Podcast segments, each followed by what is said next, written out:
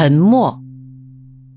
我有一位沉默寡言的朋友，有一回他来看我，嘴边绽出微笑，我知道那就是相见礼。我速刻入座，他欣然就席。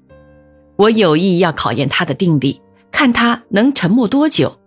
于是我也打破我的习惯，我也守口如瓶。二人默对，不交一语。壁上的时钟的滴答滴答的声音特别响，我忍耐不住，打开一听香烟递过去，他便一支接一支的抽了起来，吧嗒吧嗒之声可闻。我献上一杯茶，他便一口一口的吸咂，左右顾盼，意态肃然。等到茶尽三碗，烟罄半听，主人并没欠身。客人兴起告辞，自始至终没有一句话。这位朋友现已归道山，这一回无言造访，我至今不忘。想不到闻所闻而来，见所见而去的那种六朝人的风度，于今之世尚得见之。明代张鼎思《琅琊代罪篇》有一段记载。见气之待至对客多莫作，往往不交一谈，至于终日。客意甚倦或未去，则不听，滞留之再三。有问之者，曰：人能终日微坐而不欠身西侧，盖百无一二。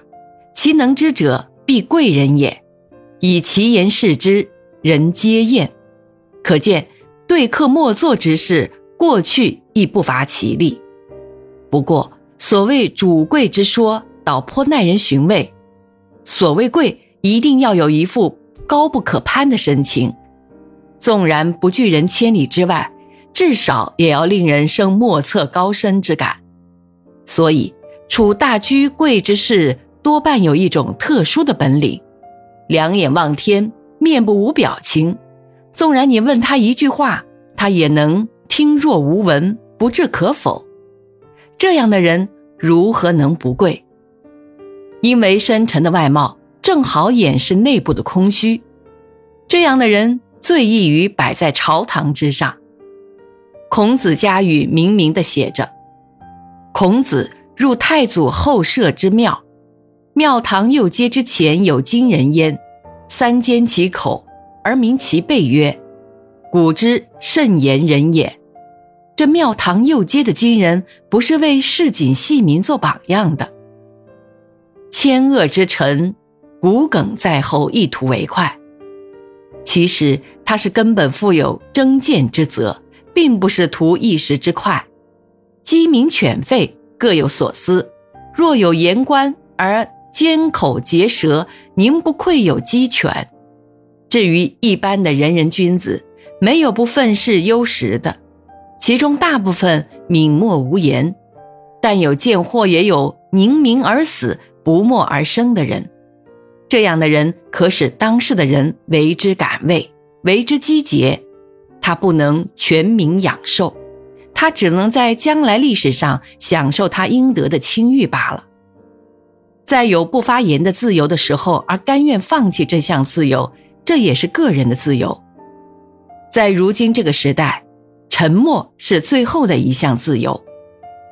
有道之士，对于尘劳烦恼早已不放在心上，自然更能欣赏沉默的境界。这种沉默不是话到嘴边再咽下去，是根本没话可说。所谓知者不言，言者不知。世尊在灵山会上，烟华示众，众皆寂然，唯嘉禾破颜微笑。这会心微笑，胜似千言万语。莲池大师说得好：“世间烟稀醇里，藏而弥久而弥美者，皆遥风故劳，密不可泄气故。”古人云：“二十年不开口说话，向后佛也奈何你不得，皆哉言乎？二十年不开口说话，也许要把口闷臭。”但是语言道断之后，性水澄清，心珠自现，没有饶舌的必要。